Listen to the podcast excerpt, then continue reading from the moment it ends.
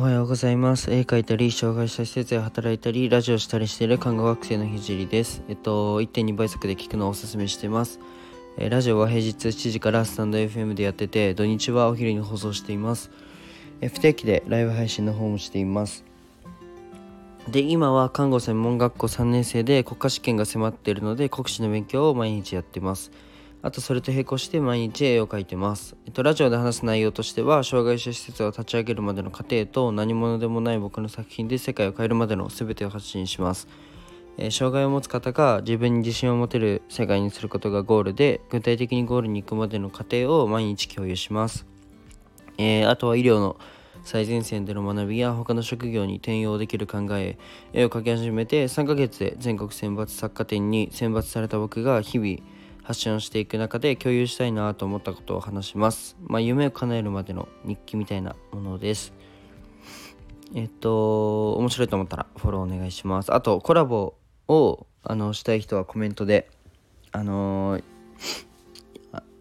絡お願いします。で、今日のテーマは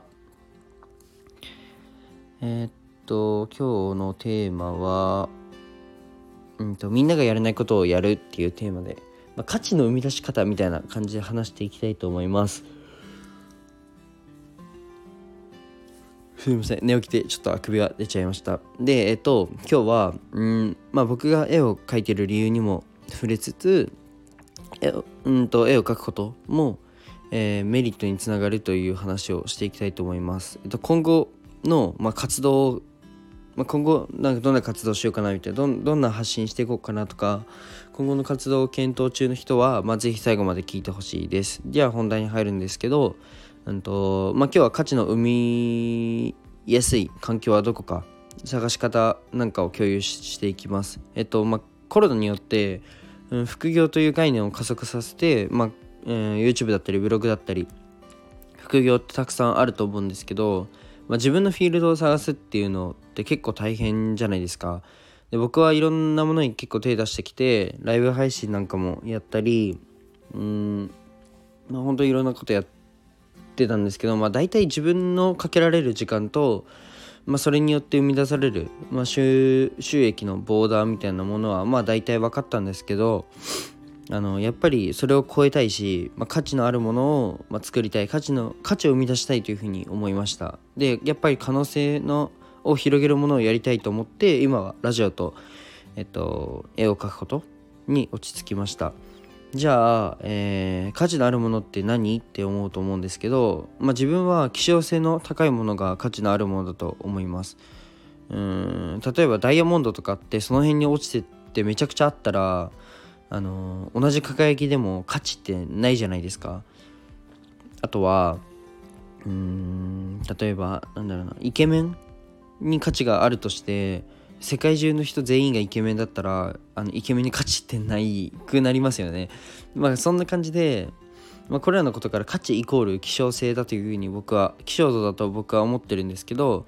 どうせだったら、副業をやるってなった時に、価値のある可能性が広がることを、やりたいじゃないですか。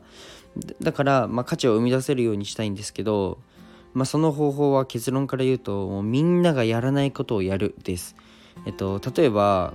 今から副業を考えた時に、YouTuber になるだと、YouTube は今、今 YouTuber って増えてますよね。そうすると、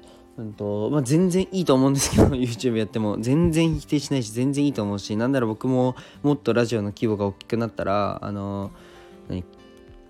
このラジオの内容を、切り抜きとかして YouTube に貼ったりとか、したいなと思ってるんですけど、